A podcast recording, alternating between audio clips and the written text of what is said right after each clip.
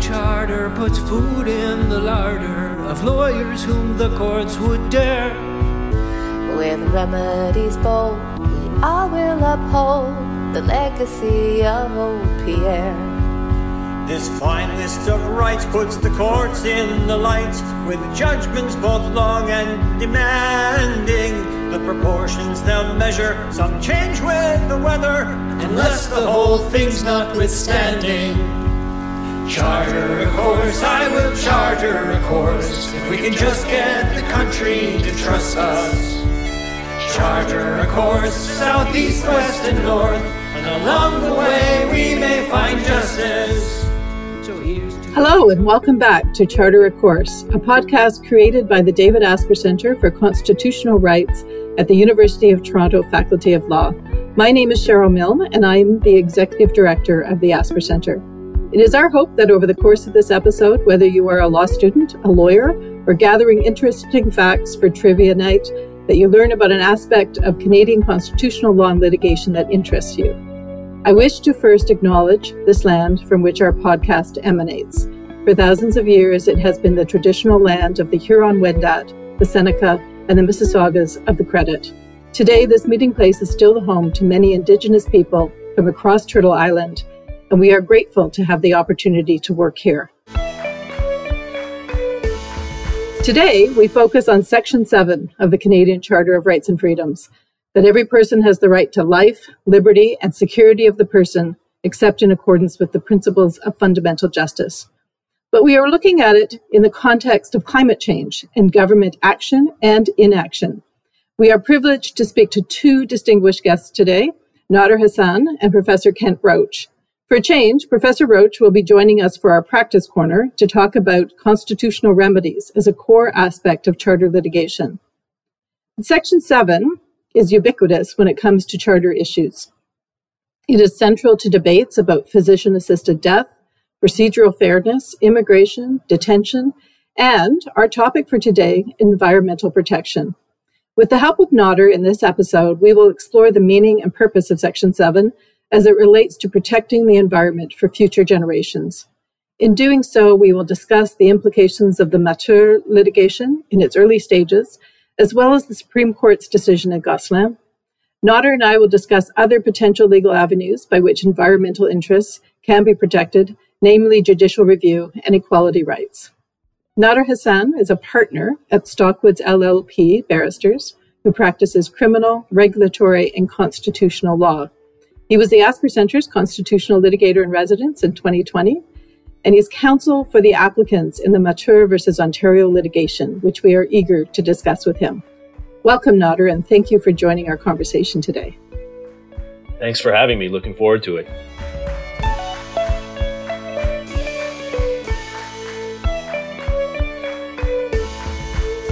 So, Section 7 was, in its early years, focused on the penal system and the administration of justice.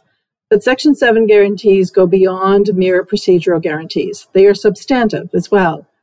Broadly speaking, the Section 7 inquiry has been twofold. One, whether life, liberty, or security of the person has been infringed or impacted. And number two, whether that infringement is consistent with the principles of fundamental justice, such as that the limit is not overbroad, arbitrary, or grossly disproportionate, which are the, the legal terms that we use. So, Nader, I want to start off by asking, in your view, what the meaning and purpose behind Section 7 is. That's a big question, Cheryl.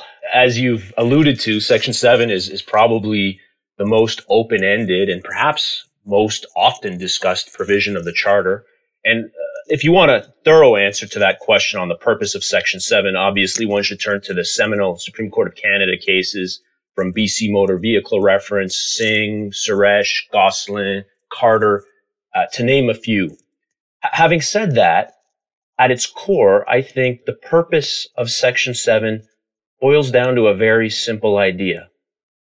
It's to prevent the state from behaving unfairly to people in forums in which the stakes are high. Now, what are those high stakes forums? Any context in which life, liberty, and security of the person, or security of the person rather, is engaged. And of course, there's abundant case law on, on when those thresholds get triggered. Now, unfairness, I've said it's whenever the state behaves unfairly where stakes are high. And unfairness, of course, is a very broad term. But principles of fundamental justice are also broad. And that's been clear since the BC motor vehicle reference, if not earlier. Violations of the principles of fundamental justice are, are not a closed category. It includes specific enumerated rights, like the right against self-incrimination, but also principles that bind the manner in which the state can make laws and engage in government action. And that, of course, includes the, the proportionality triumvirate that you've made reference to, the principles of arbitrariness, overbreadth, and gross disproportionality, which the Supreme Court has recognized as principles of fundamental justice since the Khawaja case, if, if not earlier. So whenever an individual is in a high stakes forum, that is where life, liberty, security of the person is engaged, and the state acts in a manner uh, that is arbitrary, overbroad, or grossly disproportionate, Section 7 is violated. Now, relatedly, Section 7 also serves a, a gap filling function. That's another important purpose of Section 7. As Justice Lamer pointed out in BC Motor Vehicle reference, Sections 8 to 14 are emanations of principles of fundamental justice that just happen to be enumerated in the charter, but they are not exhaustive of the principles of fundamental justice. And new section seven rights as a result will be recognized when necessary to fill a gap and, and to ensure that the state does not engage in, in unfair conduct in situations where the stakes are high for the individual. So, just for our listeners, the sections 8 to 14 are, are often referred to as those legal rights. So, the kind of rights you have if you're facing a criminal prosecution, for example, or the state sort of detaining you or questioning you. And that's a very generalized um, description, but just so that our listeners know what you're talking about these principles of fundamental justice, which I, I, think a lot of people forget that Section 7 has these two parts. And so for lay people, often they just think about life, liberty, and security of the person. And they forget that, yes, the state can interfere with those rights, but they must do so in accordance with these principles. Yeah, it's, as you point out, it's always a two stage inquiry. In some context, for example, when you're in the criminal context, liberty and security of the person are necessarily engaged. We as lawyers, we, we skip that step and we go straight to, okay, is this being done in accordance with the principles of fundamental justice? But outside of the criminal context and outside of contexts in which the state puts you in a situation where life, liberty, and security of the person are necessarily engaged, Section 7 may well be triggered. It, but there is going to be perhaps an, an evidentiary burden on the individual to establish that the state is involved in triggering a life, liberty, or security of the person interest. And so that's one of the issues that has to be proven, for example, in, in climate change litigation. Yeah, so I was going to say, with that in mind, what is this nexus between Section 7 and environmental protection? And more specifically, how does stewardship of the environment intersect with life, liberty, and security interests protected by Section 7? So it's not hard, of course, to show a nexus between life, liberty, and security the person and climate change. Climate change, of course, is an existential threat to lives, liberty, and security of the person, of, of every single person living on this planet today.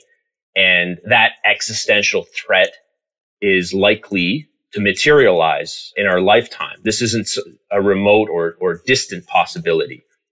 I think there is near unanimous scientific agreement that we have less than a generation to reverse course, or we're looking at a future in which extreme heat events kill thousands annually, rampant infectious disease proliferation, rampant wildfires, and certain cities, islands, and even countries literally underwater.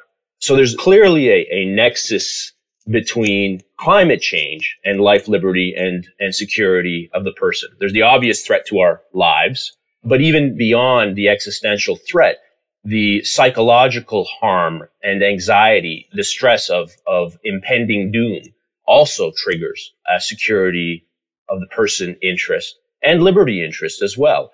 The threat posed by climate change narrows choices in the future, narrows the choice of future generations on where to live. It also uh, narrows how future generations and future governments allocate resources. If they're left fighting this existential threat, that limits how else they can maximize resources down the road. And that affects liberty. There's a very clear and some would say obvious nexus between climate change and life, liberty, and security of the person. The more interesting question for constitutional litigators is, well, what does government have to do with it?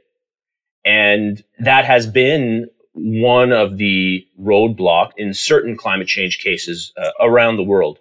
And that's one of the reasons why we started with Ontario, because in Ontario, the nexus is, is very clear. Ontario, under the previous government, actually used to have a pretty good climate change mitigation plan. And that was called the Climate Change Mitigation and Low Carbon Economy Act. And under that plan, there was a fairly ambitious target, a target that would have put Ontario on a path towards meeting its fair share of greenhouse gas emissions. Under the old plan, the target was to reduce Ontario's greenhouse gas emissions by 45% vis-a-vis 2005 levels. A fairly ambitious plan. When the current Ford government came into power, they repealed that plan and replaced it with a target that was woefully, woefully inadequate. Now the target is, is 30% below uh, 2005 levels. And just to put that in concrete terms, that's equivalent roughly to emissions from 7 million cars annually. So the, the new plan means that up to 7 million cars annually, the emissions from those cars are permitted under Ontario's new plan. And that new plan was going to put Ontario offside its proportionate share of greenhouse gas reductions under the Paris Agreement. And in so doing would put us on the path to climate catastrophe. So in this case, perhaps unlike some other climate change cases in Canada and elsewhere, there's that very clear nexus between climate change and government action. So tell us a little bit more about the Mathur and Ontario litigation. Who are the litigants? What is the the focus of the the actual legal arguments that you're making? Yeah, the, the litigants are seven young women. They range from ages uh, 13 to, to early 20s who were climate activists and advocates in their own right and who, who have teamed up with our legal team, which is composed of lawyers from, from Stockwoods and Ecojustice to take on the Ontario government. So that, that's the legal team. So what the lawsuit does, it's asking a court to declare Ontario's current climate plan unconstitutional under Section 52 of the Constitution Act, and also to implement muscular prescriptive remedies with respect to the types of greenhouse gas uh, emissions reductions that Ontario must undertake as a matter uh, of constitutional law. Has there been comparable litigation outside of Canada? Yes, there have been more than a thousand climate related cases filed since 2015. And these cases include cases filed both in domestic courts and international bodies, including UN bodies and international courts. Many would point to 2015 as a starting point for this kind of litigation. That was the year the Urgenda case was decided. This was a case that had been filed in 2013 on behalf of almost 900 plaintiffs, including children, in The Hague, Netherlands. And in that decision, the Hague District Court ordered the Dutch government to take action to lower domestic greenhouse gas emissions by at least 25% by the end of 2020 as compared with 1990 levels. And that case worked its way up through the Dutch court system. And, and ultimately in 2019, the Dutch High Court dismissed the government's appeals.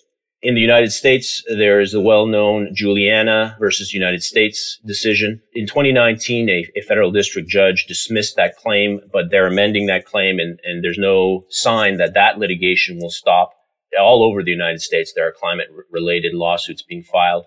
There have been recent decisions in apex courts in Ireland, in France, in Germany, and, and in Pakistan. And a lot of the action has happened in, in European courts and the North American courts where civil society has uh, uh, more resources, but not exclusively so. In the global south, there's an increasing number of climate related cases being filed as well, at least 60 cases filed since, since 2015. And there's sure to be more in the coming years. The various climate change cases around the world, many of them draw on public law, constitutional law principles, but, but not exclusively so. Administrative law, um, judicial review type applications aimed at curbing deregulation. We've seen a number of those, uh, particularly in the United States, as well as non-constitutional private law claims being launched against climate change's worst offenders like oil companies around the world. There's a proliferation of, of those lawsuits as well.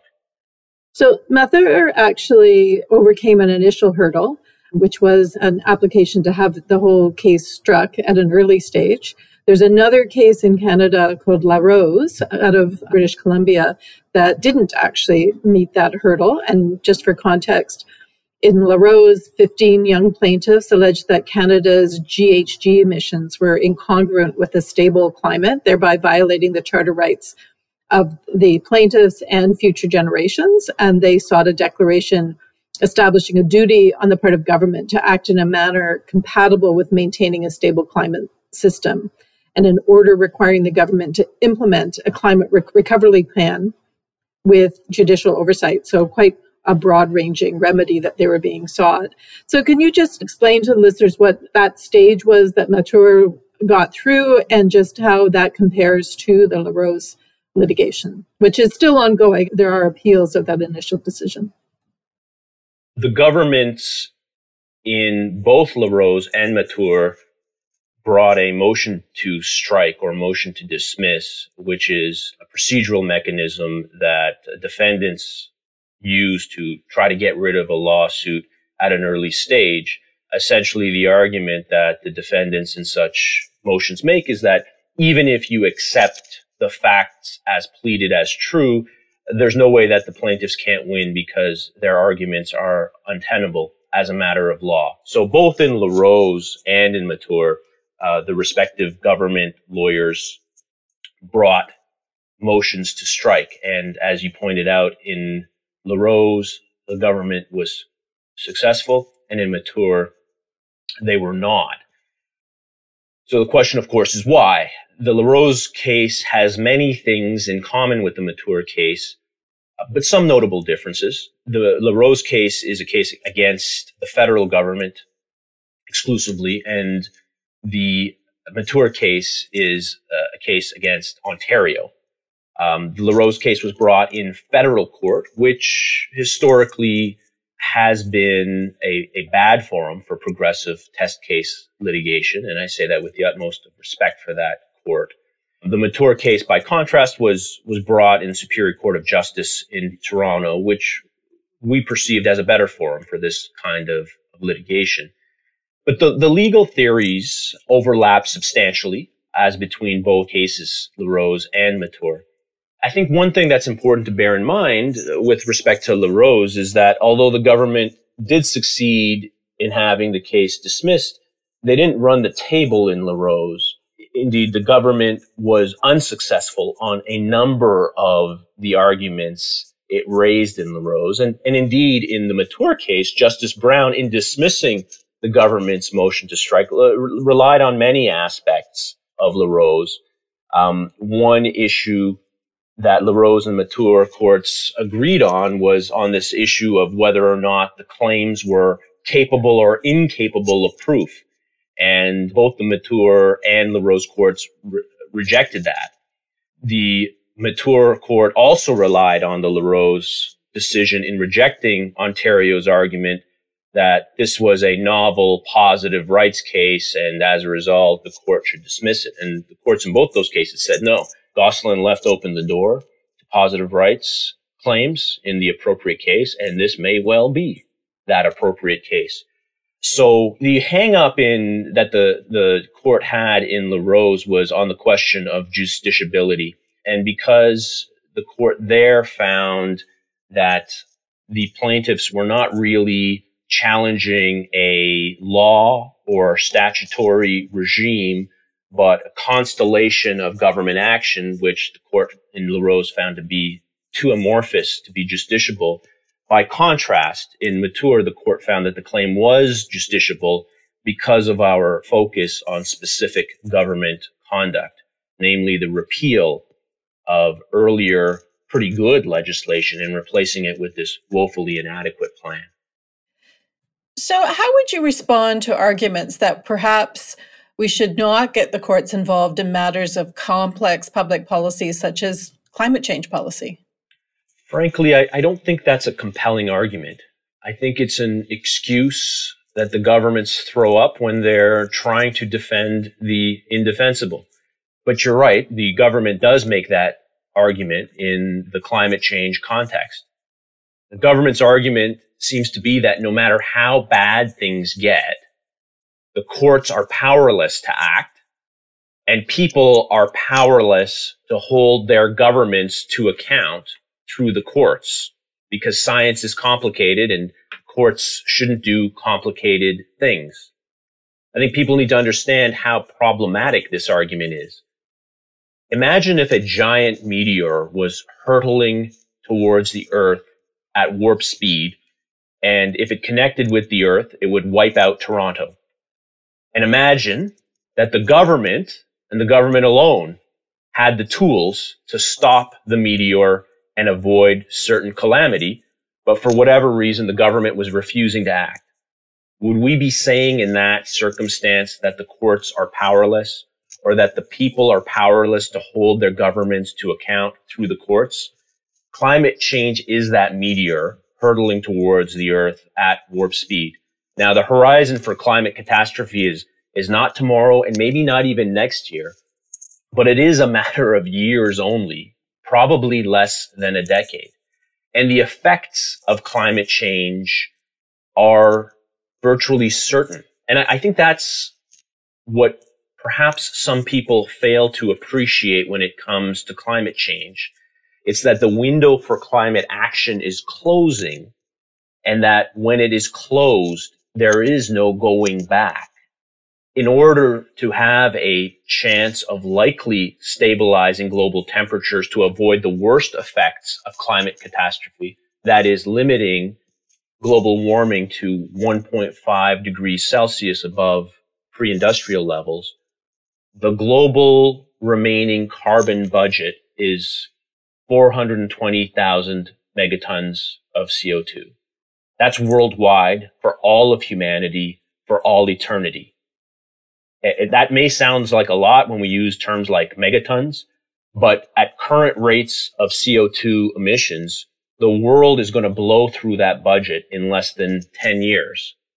And once we exceed that 420,000 megatons, there's no going back. It'll be too late because the effects of climate change will be locked in and it will be irreversible. So in other words, once we get past that 420,000 megaton threshold, even if we act to reduce greenhouse gas emissions at that point, it's going to be too late. And massive floods, infectious disease, extreme heat, mass extinction will be the norm and, and life on this planet as we know it will be over. And that's why it's an emergency and to say that hearing constitutional challenges to deal with this emergency should be beyond the reach of the courts, that sounds both defeatist and utterly unprincipled. While we are actually seeing some of the impacts of climate change, I mean, the news today filled with the, the significant rains and flooding and landslides in interior British Columbia right now. Uh, last year, last summer, um, we heard much about fires across North America and, and, sort of in Canada as well as the United States. But that being said, the focus really does seem to be on future generations' freedom from threats to life, liberty, and security of the person in the Mathur and LaRose litigation. And in, in the case of Gosselin, which we referred to earlier, then Chief Justice McLachlin set out that Section 7 required a claimant to show that the state is actively making them worse off. So Mathur and LaRose, of course, concerned cha- challenges to legislation and policy that purported to make future generations worse off due to their impact on climate stability. And the Chief Justice left open the possibility that one day Section 7 may be interpreted to provide for positive obligations on the part of the state. And Justice Arbour's dissent set out that positive rights are violable by mere inaction on the part of the state. Do you envision Section 7 taking a turn toward positive rights? And if so, do you believe that such a turn will make climate change related charter litigation more effective? I'll start with the last question first because it's the easier one. Yes, it, it will make climate change litigation more effective because some of the jurisdictions in which climate change litigation has been most successful are, are those jurisdictions where they don't have this rigid distinction between positive and, and negative rights. The harder question, whether or not Section 7 will ultimately take a turn towards positive rights, I, I think the answer is maybe, as long as we don't call them positive rights. I've always found that distinction between positive and negative rights to be rather unhelpful. And the reality is that the charter protects both positive and negative rights. Some of the most uncontroversial and established charter rights are positive rights.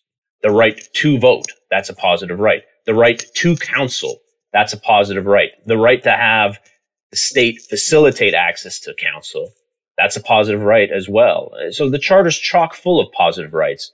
And some rights, they can be positive or negative depending on how you frame it.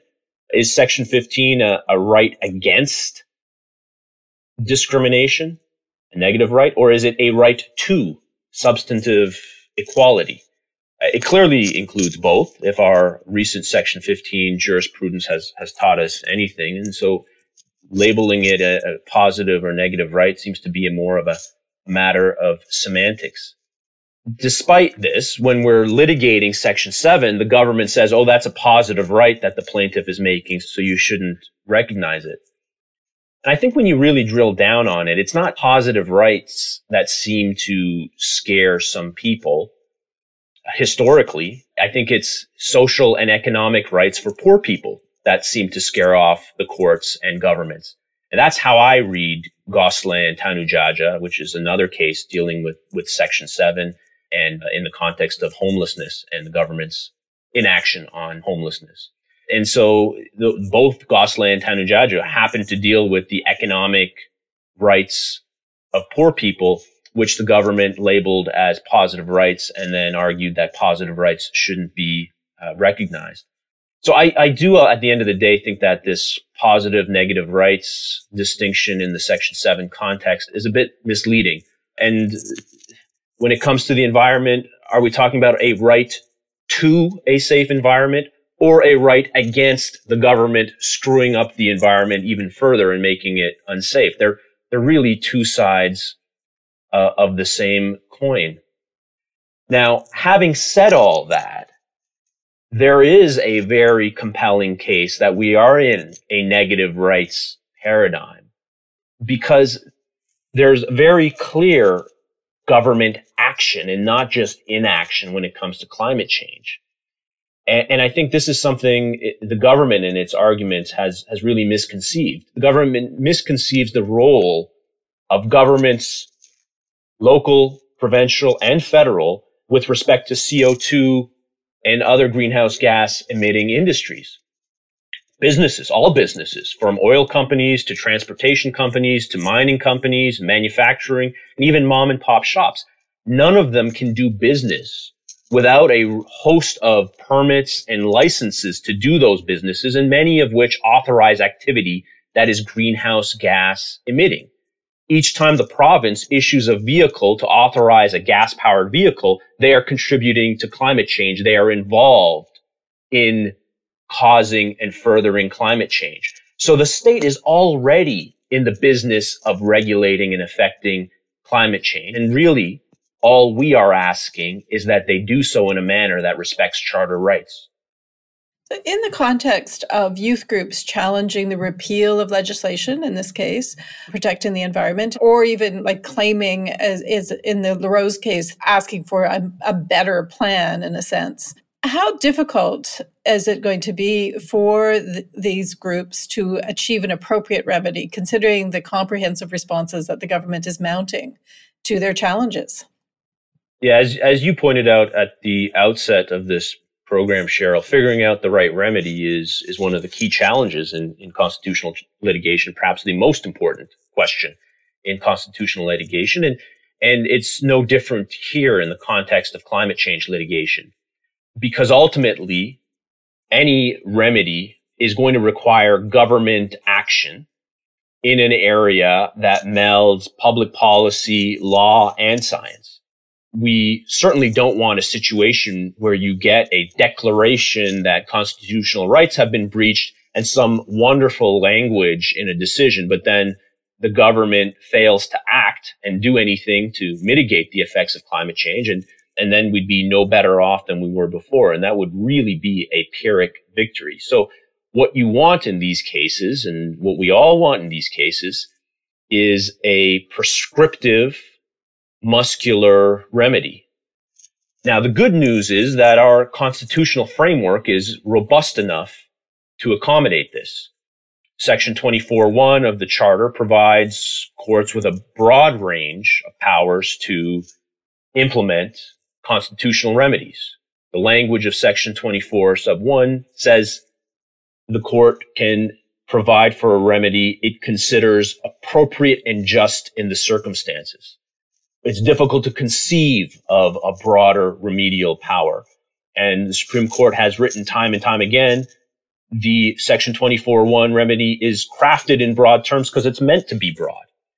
And the Supreme Court of Canada on occasion has used Section 24.1 to fashion creative and robust remedies the case of Doucet Boudreau and similar cases following it in the minority language context. Th- those were cases in which the courts ordered government to build more French language schools. And in Doucet Boudreau, the trial judge in that case retained jurisdiction to keep up to date and, and to monitor the status of those efforts to, to implement the claimant's Section 23 language rights. So it can be done and it, it has been done before. And, and it may be that in the climate change context, a court maintaining some kind of a supervisory role going forward to implement the remedy, it may be that that is what is called for. Ha- having said that, it, ongoing court supervision may not be necessary if the remedy is sufficiently prescriptive. As some courts in Europe and elsewhere have ordered governments how much CO2 emissions they must cut. So in the Urgenda case, which we talked about earlier, uh, which is widely credited in, in the Western world for getting the ball rolling, the district court in The Hague ordered the Dutch government to reduce emission levels by 25% by 2020 vis-a-vis 1990 levels. And I think that a remedy like that, CO2 emissions reductions by specific amounts, by certain deadlines, strikes the right balance between giving a meaningful remedy and giving government sufficient leeway to figure out how to achieve that goal.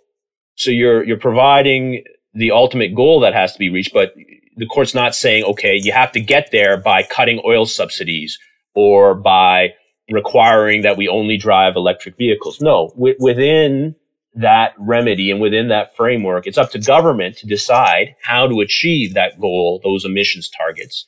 And they have, they have broad discretion to do so. So while it is a prescriptive and helpful remedy, it does leave the policy making in the hands of government. Professor Roach will delve further into those remedy issues for us in our in our practice corner coming up. But Nader, you've acted as counsel for the young applicants in Mathur, and and there are also a group of young applicants also in La Rose. But I wanted to to know, you know, what it was like working on such I think you would admit novel litigation. It's it's uh, something we are pushing the bounds of constitutional law to some extent in this case, and also especially how, what it's like to work with uh, this group of youth claimants. You know, what can the legal profession do to help youth get more involved in these kinds of constitutional issues and litigation? Working with this group of talented young people has been great. It's a nice reminder that these aren't academic or theoretical issues only. Young people are concerned about climate change because the threat is real and it's immediate and it affects them, uh, just like it, it affects my kids too. Young people don't need convincing uh, when it comes to climate change. They, they are, many of them are already galvanized and ready to act. And in this case, we didn't have to look too hard to find partners in this litigation, to find plaintiffs. Many of them came to us. And if you, if you Google some of our, our applicants in the Mathur case, you'll see that these are young people who already had a track record of activism and advocacy on matters relating to climate change. We just really brought them together and armed them with the legal arguments to generate constitutional arguments that we recognized in a court of law. I mean, climate action is, is in many ways tailor made for young people because I think they appreciate just how much it affects them. And the reality is it does affect them more than anyone else. So it's, it's not difficult to get young people interested in climate change and it's certainly not difficult in getting them interested in climate change litigation. And I think the lesson for, for litigators is let's not underestimate young people. Many of these folks have done far more in their young lives than people decades their senior when it comes to taking meaningful action on, on climate change. And so let's not underestimate them. They have the greatest stake in our future, uh, and they will bear the harshest consequences of climate change. So it's important, in fact, essential that we give them a voice in the process. And that's why it was so critically important that this case, and I know that uh, counsel in LaRose felt the same way, that it'd be young people that be driving this litigation and, and not just the stuffy lawyers.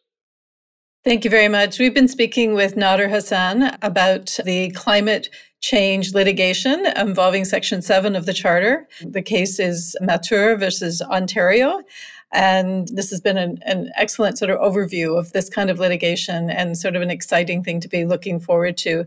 As we close, Nader, I just want to ask you I mean, you've talked about the urgency of this kind of litigation and the urgency about governments acting now around climate change and curbing our emissions. And but constitutional litigation is long and drawn out. And so, can you give us an estimate about how long you think this will take before we get a definitive answer? And will it then be too late? Well, I, I certainly hope it won't be too late. We never know. Having said that, this case is going to be argued in September of next year. We have three days set aside. One of the reasons we brought this as an application rather than an action was to ensure that it could be heard uh, as quickly as possible. So we have three days set aside in the Superior Court in, in mid September when it will be argued. And, and I hope the court uh, decides quickly because, as you point out, even a quick decision may not be quick enough. Thank you very much. We'll be watching it very carefully and very closely and keeping people apprised of what's happening with the litigation. Next up on our practice corner will be Professor Kent Roach talking about the remedies in, in these kinds of cases in further detail. I wish to welcome back Professor Kent Roach for our practice corner for this episode.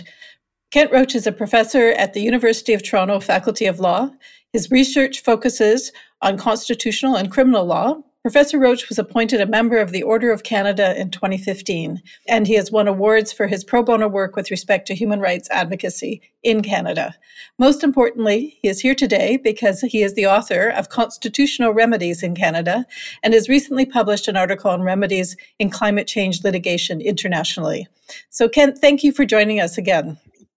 Oh, thank thank you for having me, Cheryl. We wanted to ask you about the remedial aspect of charter litigation. So, if a claimant is successful in challenging the constitutionality of a piece of legislation, what can they get at the end of the day? Well, sometimes they'll end up with just a suspended declaration of invalidity, and the Supreme Court has given us two recent rulings on that. So you'll have to, you know, think about whether it's prospective or retroactive. And sometimes there can also be individual remedies. So this is what I call a two-track approach to remedies. Is I think it's important for courts to give remedies for the litigants that are before for them. And of course, we saw this in the aftermath of the Carter assisted dying cases. But sometimes there may be valid reasons why they want to give Parliament or the provincial legislature an opportunity to choose among a range of constitutional options. It's also possible to get damages, but there is a qualified immunity when the damages are caused by legislation. So you basically have to show not only that your charter rights were violated, but the government was at fault.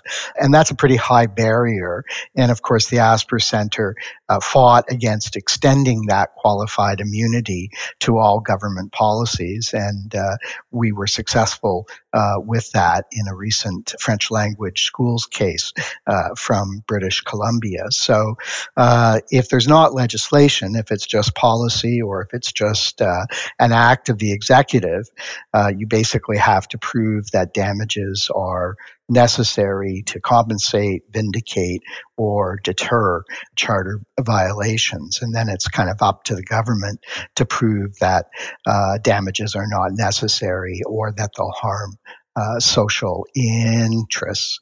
Uh, one of the things that I think is, you know, important and uh, is that the court, uh, you know, think in some cases about retaining jurisdiction. It does retain jurisdiction when it suspends declarations of invalidity. It retains jurisdiction when it orders injunctions, whether they're before trial or after trial. But we know from cases like Little Sisters uh, that when it simply uh, issues a declaration, and assumes that everything is fine. Uh, unfortunately, that's not always the case.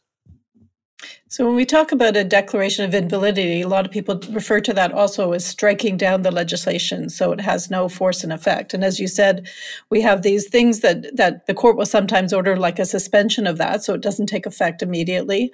And then we have this issue of whether it takes effect from the date that the legislation was enacted. So it was always unconstitutional, or whether it has to go forward. And mostly that's based on Section 52 of the Constitution that says that all legislation has to comply with the Charter. And if it doesn't, it's invalid.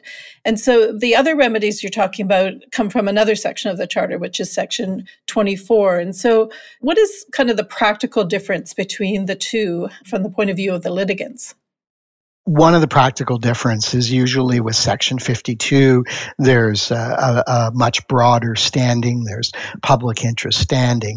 And you may also have to give notice uh, uh, that you're challenging legislation because the idea is that the attorney generals say in a criminal case uh, the Attorney General of Canada should be given an opportunity to defend the constitutionality of the law. So, you know, a Section 52 case is, is really about the general public interest in uh, constitutionality, where a Section 24 1 uh, case is generally, although not always, uh, about your own particular rights or the rights of a class of which you are uh, part of. When I teach constitutional litigation at the Asper Center clinical course, I always tell the students that any litigation begins and ends with the remedy. You start by asking your client what it is they want to get out of the litigation. So, why is it so important to begin there? Well, because uh, I think that, you know, just as a practical matter, judges do not worry, don't decide rights without worrying about remedies. So, you know, one of the things that I always teach is it's pretty clear from the historical record in Brown versus Board of Education that the U.S. Supreme Court um, really couldn't get around to saying that segregated schools were unequal and, and unconstitutional until they had figured out a remedial strategy. Now, that remedial strategy was perhaps too deferential. It was the all deliberate speed strategy, and it wasn't decided until a year after the court decided in 1954. So often when I'm involved with a case, um, I'm very aware of the challenges, particularly when you're talking about innovative rights claims. And so a lot of it is trying to convince the judge that the remedy is manageable without watering down the remedy so that it's meaningless uh, to the client. If the claim lacks clarity about the remedy being sought, what could go wrong? occasionally, even in Canadian courts, despite Operation Dismantle, they can hold it to be non Jews justiciable. And of course, even in Operation Dismantle, although the court reviewed the decision to test cruise missiles, it, it, it found no violation because there was nothing kind of specific to uh, to attach to. So, you know, some of this is also an interest that the courts uh, have to deal, I think, with multifaceted or polycentric problems, but they also like to have uh, something that they can grab grab a hold of or sink their teeth in. And so this is what I'm increasingly calling a kind of two track remedial strategy is that you need to think about some particular uh, government act or piece of legislation that you're going to challenge uh, and zero in on that, but also be aware and invite the court uh, or the legislature and the executive, perhaps in consultation with the parties, to try to uh, remedy those larger systemic issues so that we don't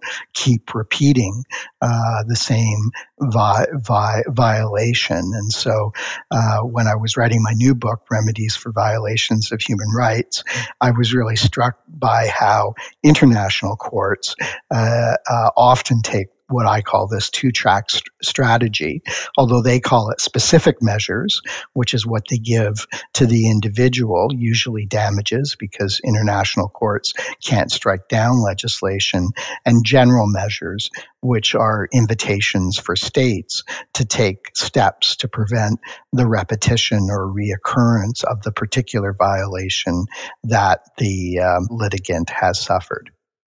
The Asper Center intervened in a case a number of years ago called Tanudjaja, which was around the issue of lack of housing and housing strategies for the homeless in, in Canada uh, and in Ontario. What happened in that case, and how does it kind of illustrate some of the problems with the kinds of remedies that one might want in social justice cases more generally? Well, I mean, I think what that case uh, demonstrates is a reluctance of the court to kind of construct uh, from the start a housing policy that will deal with, of course, the very real problems of homelessness and underhousing in our country. So, you know, we were asked, and, and both of us were involved at different stages, we were asked to kind of provide remedial support, and we did our best, but I can't help thinking that the courts recoiled from recognizing the right in part because there wasn't a kind of specific uh, uh, uh, remedy that attached either to a particular government action or a particular piece of legislation. So I'm not saying that that should be the only remedy, but I am saying that without that, I think many judges uh, uh, have a hard time uh, getting their minds around what they often see as uh, intruding on the executive or legislative function. So, we've been talking in this episode with Nader Hassan about the uh, Mathur and Ontario case, and we've talked briefly about the LaRose case, which is a case out of British Columbia. Could you just talk about the main difference between the two in terms of the remedy? Yeah, uh, well, the LaRose case in some ways is uh, a climate change uh, uh form of Tanudjaja, in that, uh, like Tanudjaja, it was struck down uh, as disclosing no reasonable cause of action. And it, it went for what I saw as a kind of remedial home run, like Tanudjaja did, asking for the government to prepare a climate policy where the, the the second case uh, attached to a specific piece of legislation, albeit legislation that was repealing certain uh, climate change. And, and, and, and that second case, Mathur, really follows, I think, in the footsteps of international cases that I write about uh, in my article, Judicial Remedies for Climate Change, which has just been published by U, U of T's Journal of Law and Equality. And in that article, I look at uh, both Netherlands courts and a very recent case by the German Constitutional Court, uh, which of course is uh, you know one of the the world's perhaps most renowned uh, courts.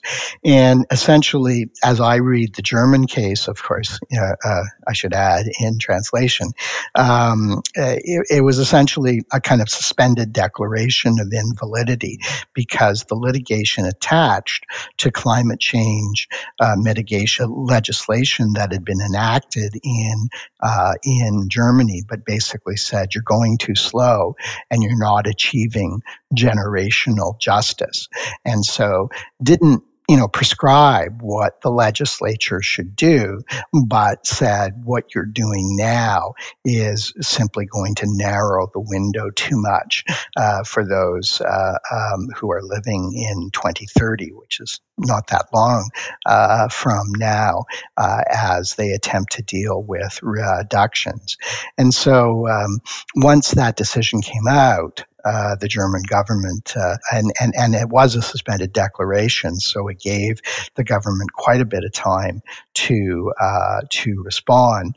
But the government uh, responded quite quickly, and so I think that you know it, it, it, you know it's a little bit of a paradox because in some ways it's going to be easier to litigate climate change where there is concrete legislation that attempts to take it on.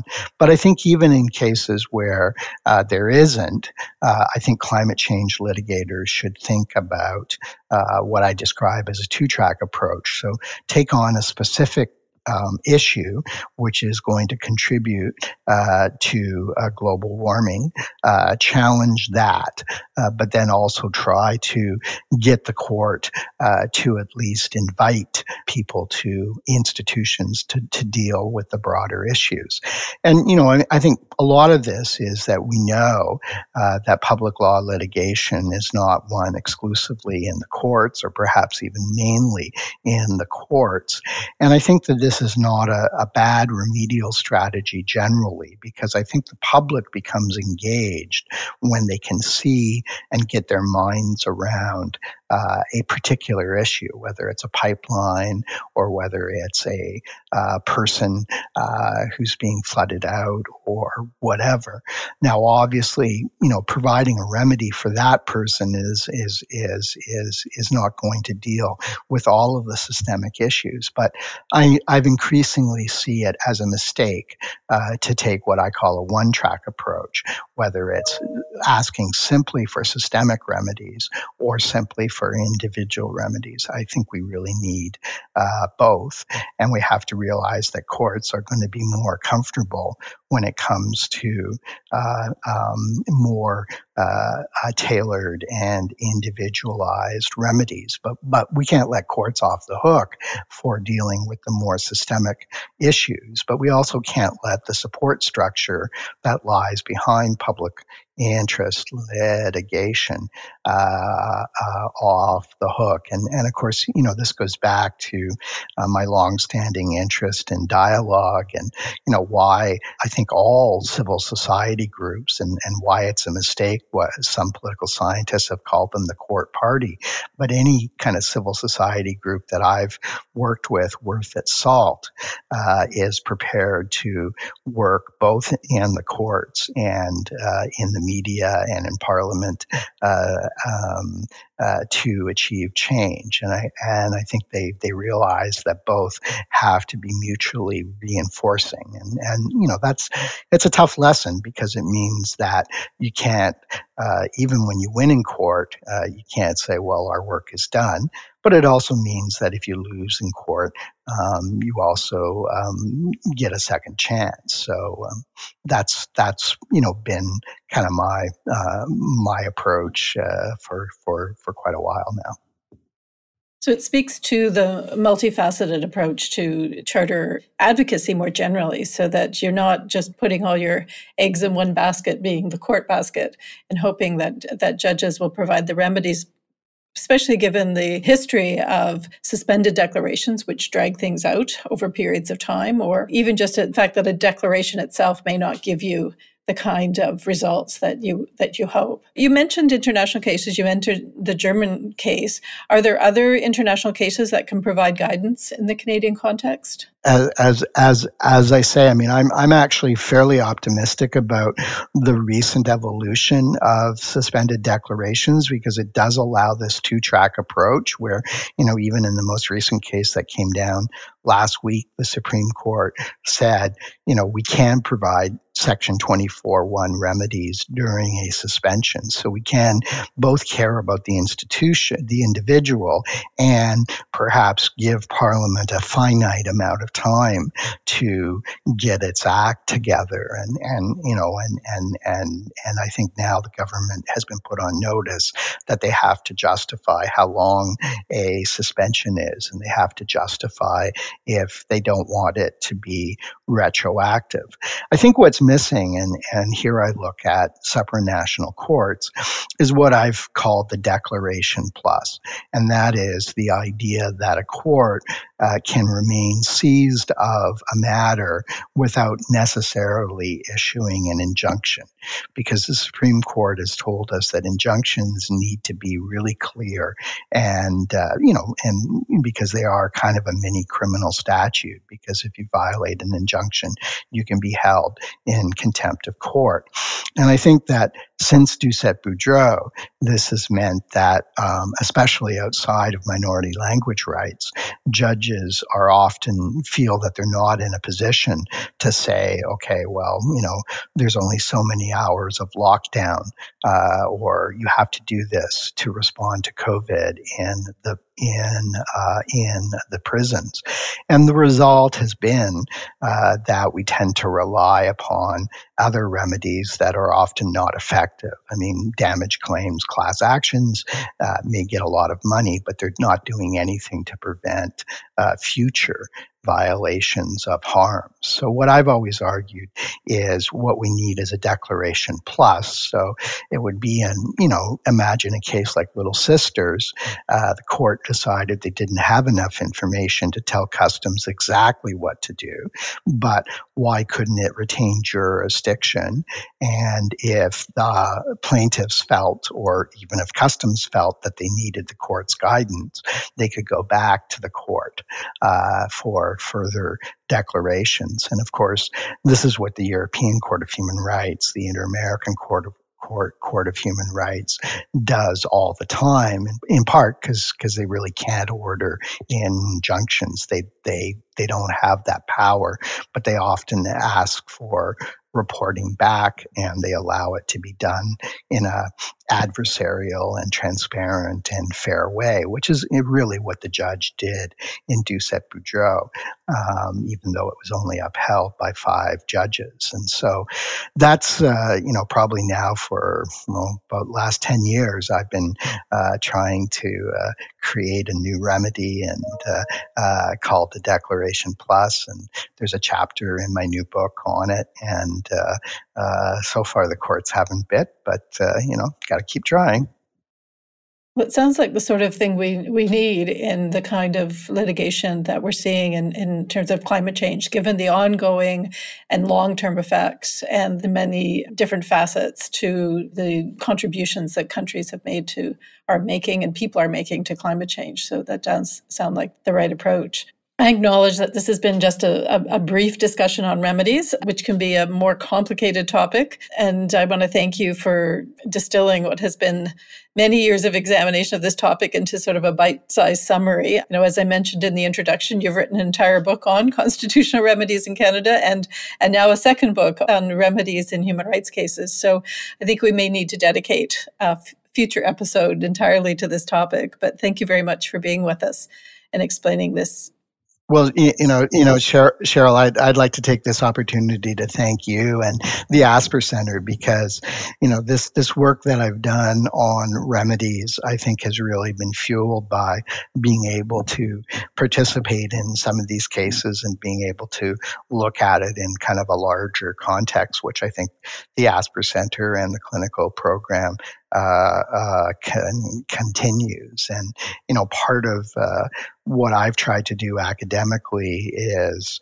uh, pay more attention to remedies because often it seems like courts and litigators alike run out of steam and uh, uh, they're perhaps not given the attention uh, that they deserve. So uh, I'd like to thank you for uh, allowing me to represent the Asper Center in quite a few remedies cases.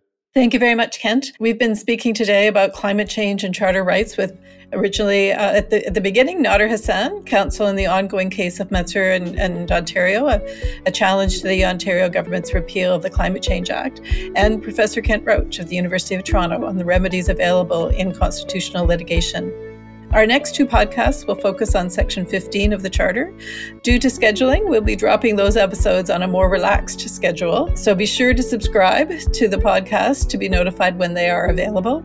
Charter, of course, is the podcast created by the David Asper Center for Constitutional Rights at the University of Toronto Faculty of Law and is proudly sponsored by the University of Toronto's affinity partners, MBNA and TD Insurance. We would like to thank each of our sponsors and you can discover the benefits of Affinity products at affinity.utoronto.ca.